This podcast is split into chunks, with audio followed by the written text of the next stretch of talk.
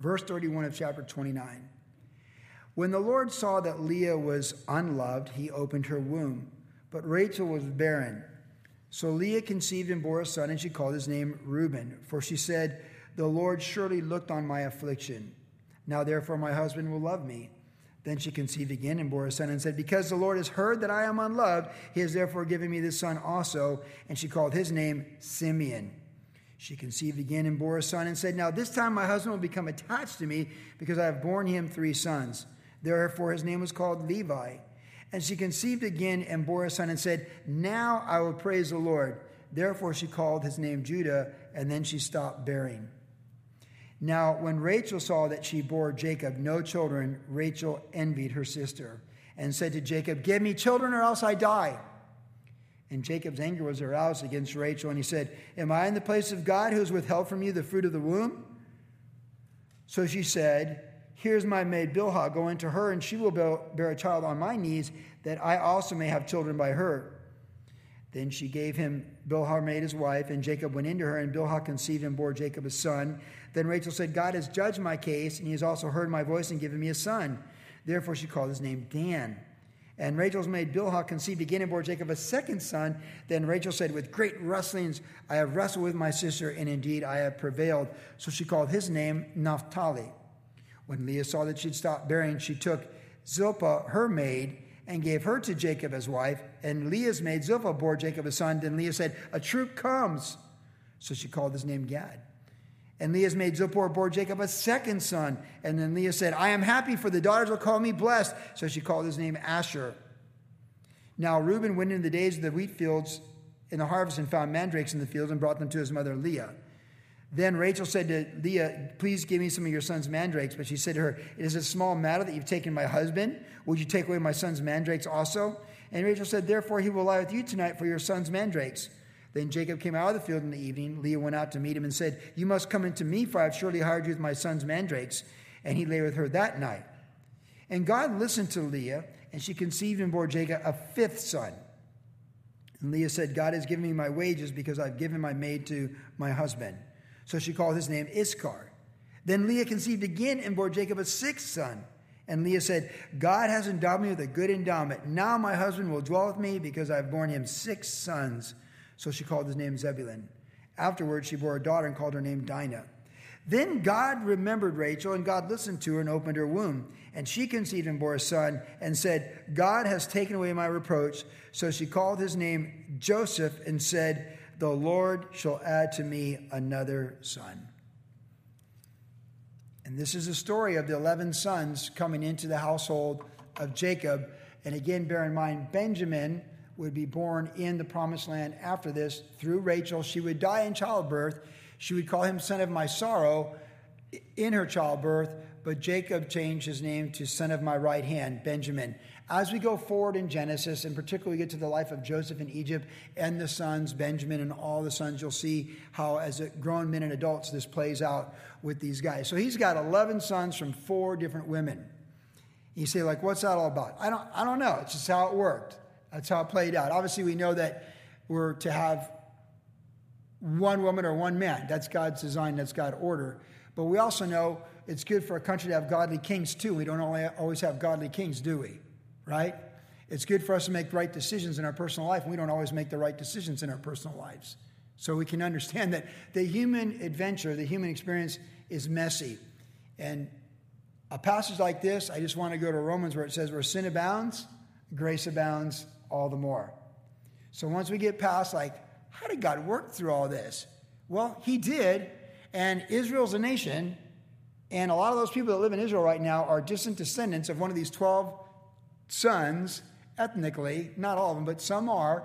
And there's more people around this planet that are descendants of these sons ethnically 4,000 years later going strong. There's people groups that have existed that no longer exist in human history.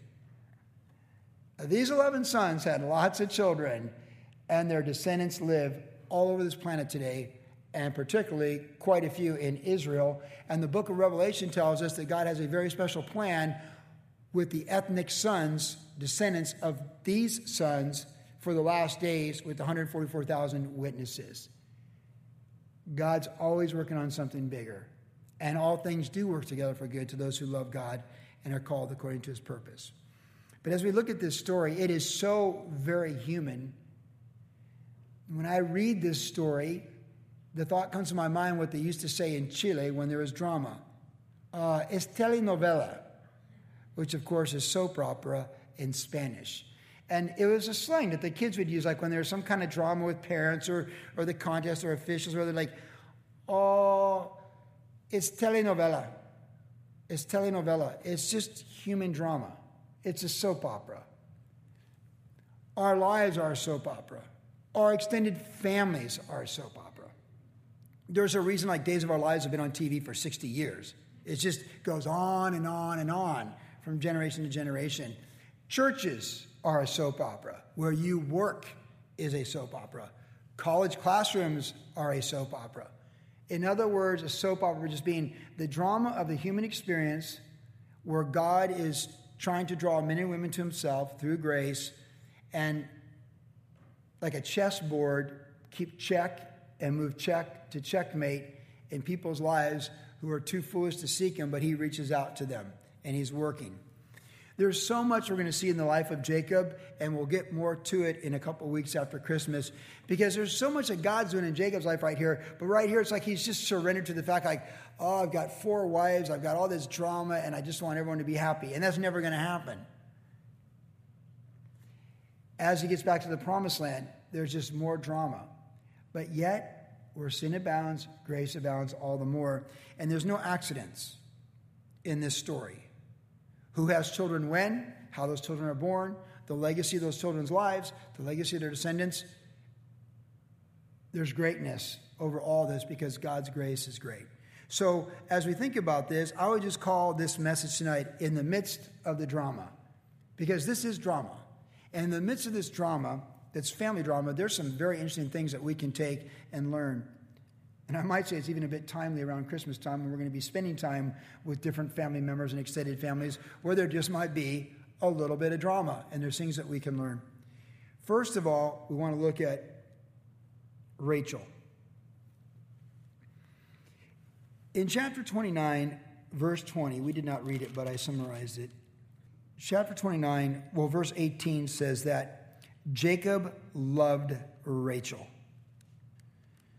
And it says in chapter, verse 20 of chapter 29, when he served the seven years for Rachel, they seemed only a few days to him because of the love he had for her. He was in love. And love just makes the sky bluer, the grass greener, and the sun brighter. He loved her. Rachel was loved. Her husband loved her passionately. And yet, she was not fulfilled in her husband's love. There's an irony to her life. And if you contrast with Leah, it's the exact opposite. Everything Leah wanted, Rachel had. Leah just wanted to be loved by her husband, and yet that's the very thing that Rachel had. Rachel was profoundly loved by her husband on the mental, emotional, and physical level. He loved her. Seven years was like nothing to marry her. I'm quite certain the next seven years was more of a grind. Because the next seven years, he had to think about how what he sowed, he reaped. As he deceived his dad, he was deceived by his father in law. So that's a different story. But Rachel was loved by her husband, which is a central theme of this text. But in spite of that love that was there to give her assurance and security in the relationship. We read these things about her life. In verse 1 of chapter 3, we read that she envied her sister. That's a strong word. Envy will tear you up. It's always unwise to compare our lives to other people's lives. It can become very dangerous when siblings do it within a family.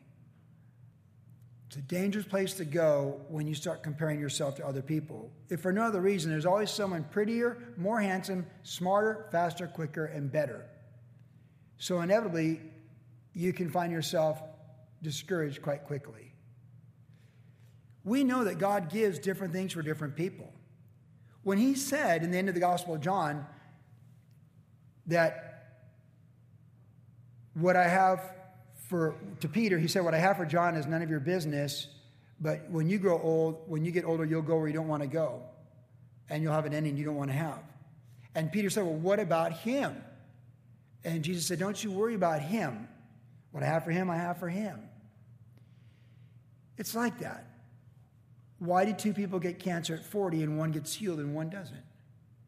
Who can, who can answer such things? Who's sufficient to know such things and even pretend to know the mind of God? The book of Job is dedicated as much as anything to humanity to not try and sit there and think they know everything. Job's three friends speculating and speculating chapter after chapter nonsense about why these things happen to Job is just proof text evidence in the Word of God that we don't know what's going on. Then God reproves them. He reproves Job, and then he says, This is what I have for you. And then the New Testament tells us that God had a good ending intended for Job, which just shows none of them knew what was going on. Got to be careful that we don't compare ourselves to other people. In the letter to the First Corinthians, Paul talked about how people compared him to Apollos and Peter. And he said it was carnal and it was divisive. But we do compare. There'll be comparisons. People compare pastors. You listen on K-Wave, you go like, I, I really like this guy, but I don't like that guy. This guy speaks to me, that guy doesn't speak to me. And we draw comparisons. And what happens is we find ourselves being envious of others when we feel like they have more than us. And one more thing I'll add to this is the parable of the minas. I've said this, this, this last year, I've thought a lot about this. If we feel like we're getting less, we're all for socialism because we want to get equal to someone getting more than us. But if someone wants to give us more, we're for capitalism because we're all for getting more if we get more than the other person. I've observed this in the human experience. If I ever write a book of Proverbs, I'll put it there because I've seen that. Everyone wants the trust to be equal. And if the trust is not equal, people flip out except for the person who's got the greater amount in the trust. You can get five adult siblings together, like, hey, mom and dad gave you an extra 20%. Like, that's what's wrong with that? I did this and I did that. I took care of mom, I took care of dad. Well, it needs to be equal. But if that same person was getting less and someone was getting more, then they'd want to be equal. Jesus in the parable of the minas gave one person one, one person two, and another person five. It's not what they got that mattered, it's what they did with it that mattered. Envy is a dangerous thing, it'll destroy people because envy and jealousy are next door neighbors without a fence. They go right there together. You can really tell where your heart's at when you rejoice for other people's favor and blessings and prosperity, when you can rejoice in that and not find yourself envious or jealous of that. Promotion comes from the Lord. Even Jacob, when his wife frustrated him, he's like, What? It's not about me. God has with, you know, can you imagine the evening after this conversation? Who am I? I'm not God. He's withheld your womb. Well, let's just let it out what we're all thinking here. We already know that this is the Lord, but it, that's what John the Baptist said. A man or a woman can receive nothing that's from the Lord. This text tells us that God closed wombs and he opened wombs for both of them. And Jacob's like, Well, I don't know what to tell you. It's between you and the Lord. So she envied her sister. She was frustrated. She frustrated her husband. She had conflict with her sister because she said, Oh, I've wrestled with my, my sister. Dan means wrestling. She so wrestled with her sister, she named a kid after it. I mean, that's, that's, that's pretty serious. It's like, hey, this is our one of our sons. What's his name? Dan. What's it mean? Wrestling. Does he, does he play for, is he wrestle for Calvary Chapel High School? Is he church boys? No. Because his, his, mom, his mom and the auntie had, they had a wrestle, they, they wrestled for this stuff. Like, wow, that's, that's kind of odd. Moving on to the next conversation. Naming a kid. But this is how intense it was. So she can't even have a kid. She gets her maid to have this be the surrogate mother, which didn't work too well for grandmother Sarah, by the way, with Hagar. And she says, Ah, wrestling, I've wrestled with my sister and I'm prevailing.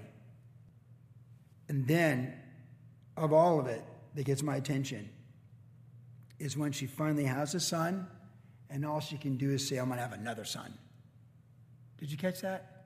I suppose there's two ways you could look at this, and I have to be fair to Rachel. Because she said, Give me a son lest I die, and she died while having a son.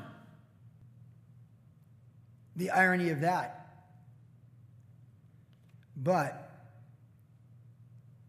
she called his name Joseph, which means fruitful, but she wasn't really speaking about him being fruitful, which later on Jacob will prophesy over him, and he was fruitful. Joseph is a fruitful bough there in the latter part of Genesis.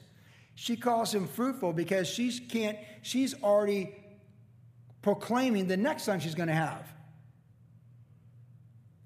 So either she's speaking a word of faith, if you will, like I'm believing in God for my next son, which technically is true, or even when she has a son, she can't even enjoy that because she's so consumed with the envy and the bitterness and the wrestling with her sister that she's got to already be moving on to the next son. I got to have more sons because I got to catch up to, to my older sister who has six sons. I believe personally that's probably the case, but either way, it would seem she was never content. I'm going to suggest to us tonight that she never really enjoyed her journey. I mentioned at the beginning of this year, I set down five bullet point macro goals for my life, and I've really enjoyed them this year. And number four was to be in the moment. I tend to be distracted. I tend to have vision and think about where things are going, looking around the corner. And the Lord's like, hey, let's just try in 2019 be like right in the moment. Let's be in today. I'll look at a date planner and I'll see the day, and I'm looking at the week and the month, and I'm like, I'm looking over here. I mean, we're planning a first quarter right now for worship, who's doing the sound, who's doing the words. I, I, like to look ahead and stuff like that. I was like, let's just do today. And then the fifth thing was is to serve people in the moment. So like when my wife's talking to me, I'm paying attention. When Zippy and Velzy show up, I stop everything, and that's all that matters. I was going to be doing this at 3:30 in the afternoon, but Leah and the grandkids randomly showed up. And you know what? What's better than this? What's better than that right now? What I want to do, I don't have to do. I have the flexibility. Like, let's get into their world and let's make connection with our grandkids. Because I have this moment. Oh, we'll see them for Christmas in 10 days. Maybe not. You might not be here in 10 days. This might be the last moment you get to see your grandkids. So talk with Zippy. Say something about the Lord to her. Pray a silent prayer over her. Pray a blessing upon her. Be in the moment and think of others and appreciate what the Lord is doing in that moment. Don't be so caught up for the next thing because the next thing ultimately is to be with the Lord with no return to make up for things you didn't learn in the journey and fulfill, or to, to be in a hurry and then all of a sudden there you are and you're in assisted living or memory care where they lock you down on the third floor after dinner. And why are you in a hurry? Why was there always something in front of you? Why was always something more than what you had? We need to enjoy the journey and we need to enjoy the moment. God gave her a child. All that. And the, let's, let's enjoy Joseph. Let's, let's, let's worry about the next kid when the next kid comes. Yeah, let's just, let's enjoy this moment. Let's, let's enjoy Joseph. Let's enjoy this. And I think for me personally, what I see in the application here is truly to, to enjoy the moment of what God is doing in your life. Not to be complaining to other people about, give me this or I die.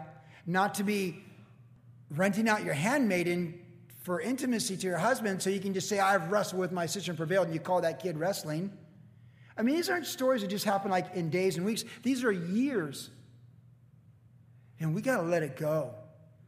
We can't make it about the envy and the comparison to someone else. In Rachel's case, Leah. Your husband loves you. It's between you and the Lord with children. And he gave you a son. So rejoice in the one son and what he's doing. Rejoice in your mina and be faithful with it. Don't worry about someone who's got two or five. Be faithful with yours and rejoice in the Lord with that. And that's what we learn from Rachel. Now, Leah is interesting as we read on with Leah. In chapter 29, verse 35, she says, Now I will praise the Lord. Well, out of abundance of a heart does a woman speak. She says, Now I will praise the Lord. Back in verse 30 of chapter 29, it says that he loved Rachel more than Leah. She truly was loved less. She could feel it, she could know it. And it just was there. So she was like this partner in intimacy that was for producing children. The whole relationship was awkward and choppy at best. And she really wanted to be loved by her husband, which is a natural thing. God's designed women to be that way and men to love them like Christ loves the church. And so you can see her progression.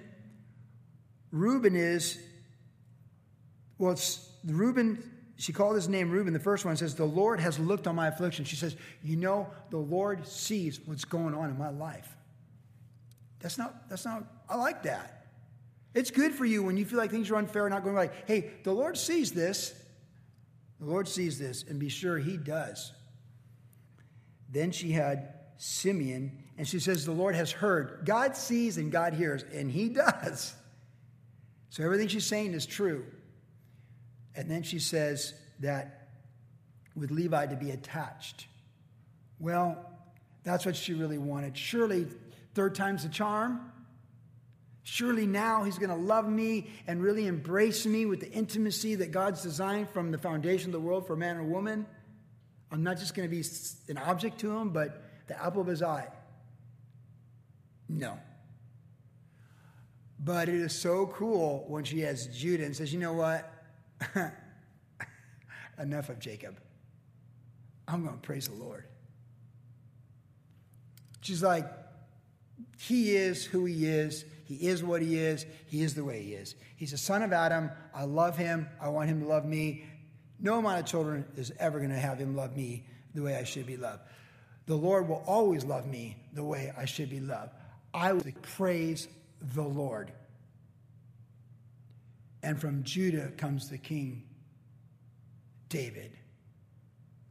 And from King David comes the King of the Jews, Jesus, and the King of Kings, the Lord Jesus Christ. I will praise the Lord. So, what we're seeing in her life is she's loveless, she's afflicted, she's very fertile and produces lots of children, but it doesn't produce the result that she wants. The irony of it all, like she wants to be loved like Rachel's loved, and Rachel wants to have children like Leah's having children. But the difference is, Rachel never found contentment or joy in the Lord in the confession of her words, only conflict and tension and strife. Whereas Leah's all, hey, you know, it took me a while, but I figured this out. I'm going to praise the Lord. I'm going to praise the Lord. Because my fulfillment does not come in Jacob, my fulfillment comes in the Lord. God first, man second. We say our stewardships are the Lord, our marriage, and our children, and then the extended ministries he gives us. But the Lord has to be first.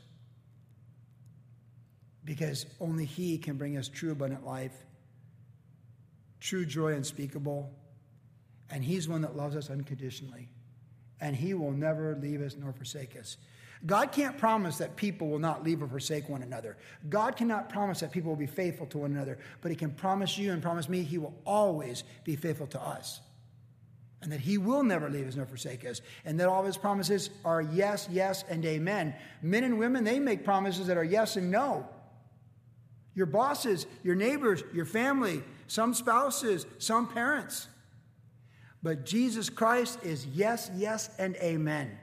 And she says, I will praise the Lord because my fulfillment is in the Lord. Or like Jesus said to the woman at the well, who happened to have multiple husbands, You drink from this water, you'll thirst again. You drink from the well I give you, you're good to go. I'll give you living water. Temporal, time, space, and matter, eternal, the relationship with Christ. There it is. She's like the woman at the well.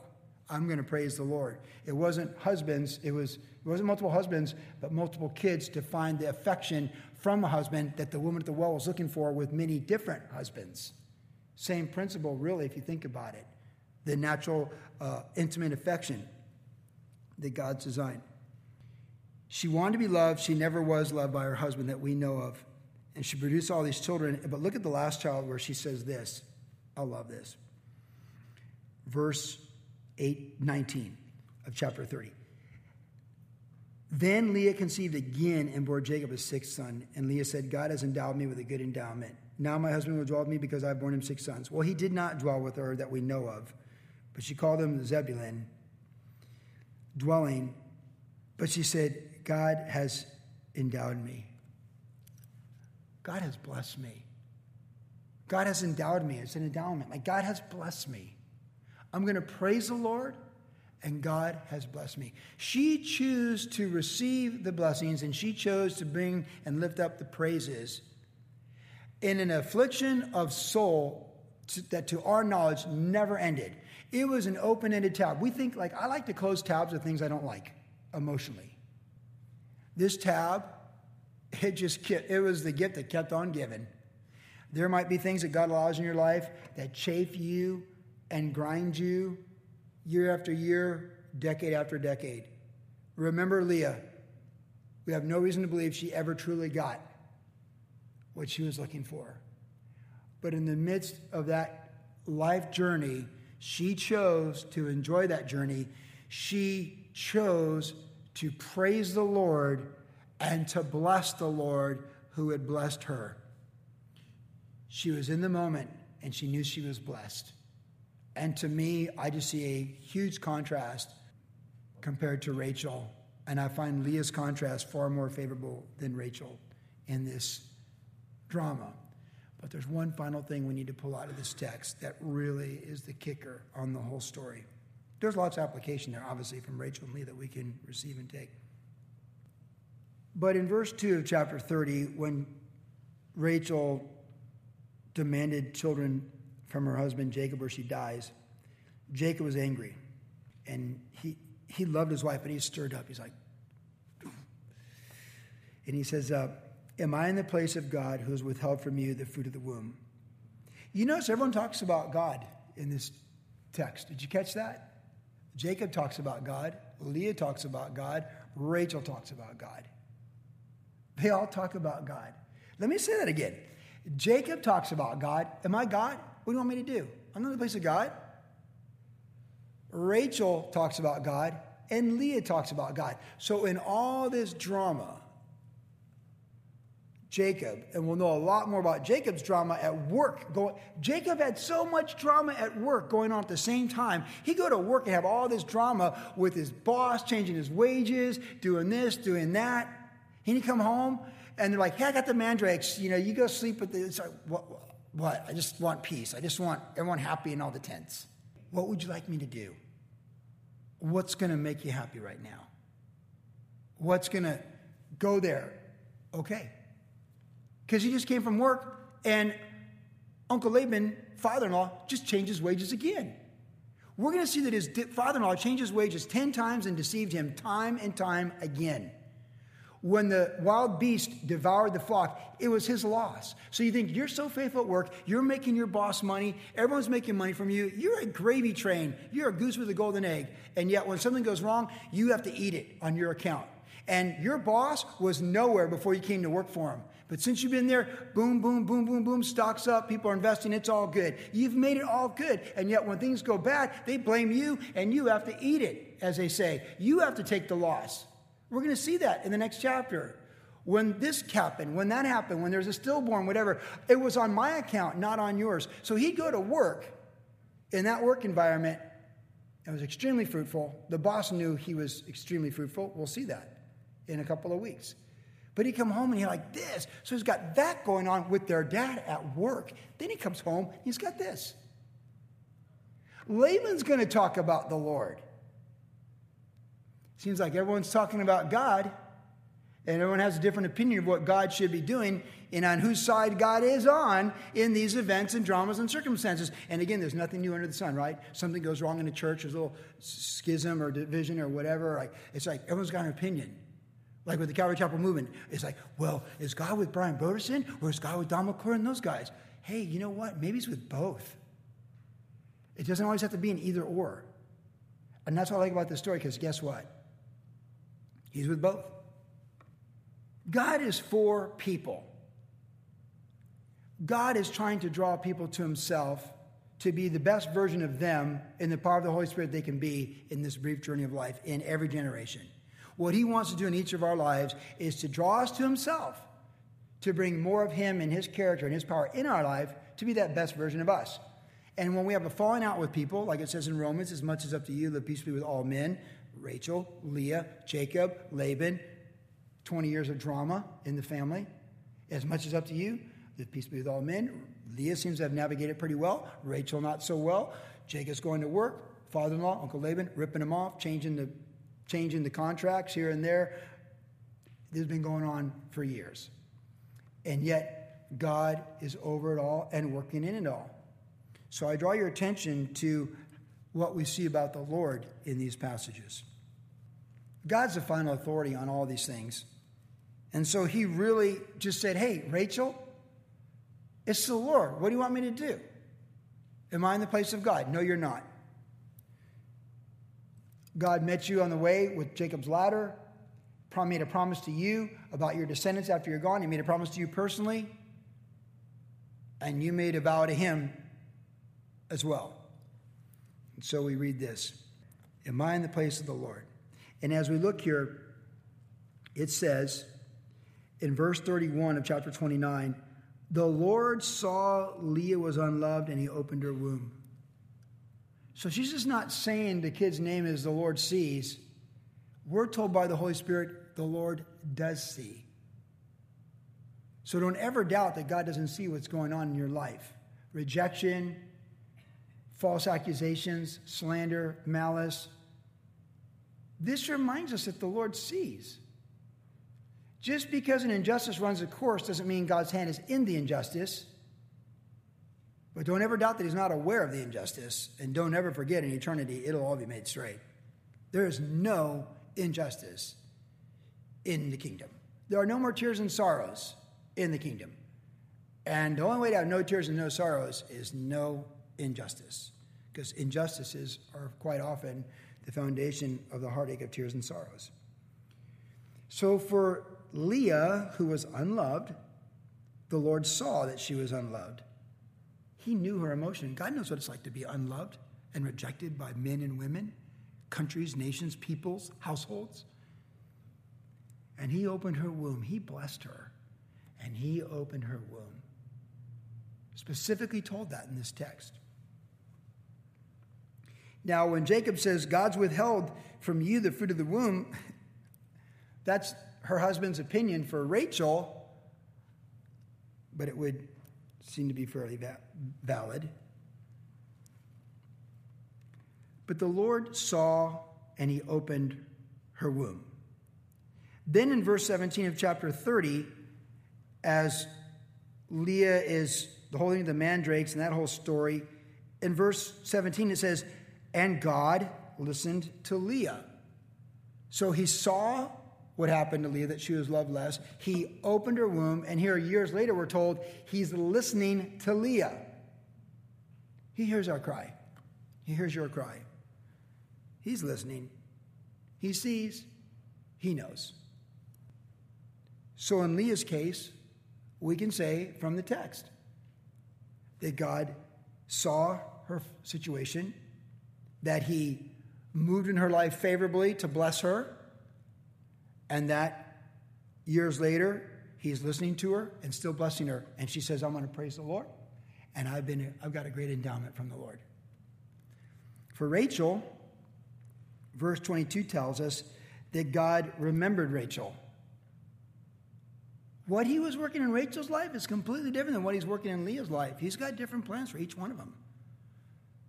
But she's not the children of a lesser God or some distant cast off. God remembered Rachel, and God listened to her and opened her womb. The timing was different, and the amount of children was different. But it goes back to how we started, not being envious or comparing ourselves to other people, what God's doing for someone else versus what He's doing for us in the home, in the family, at work, in society.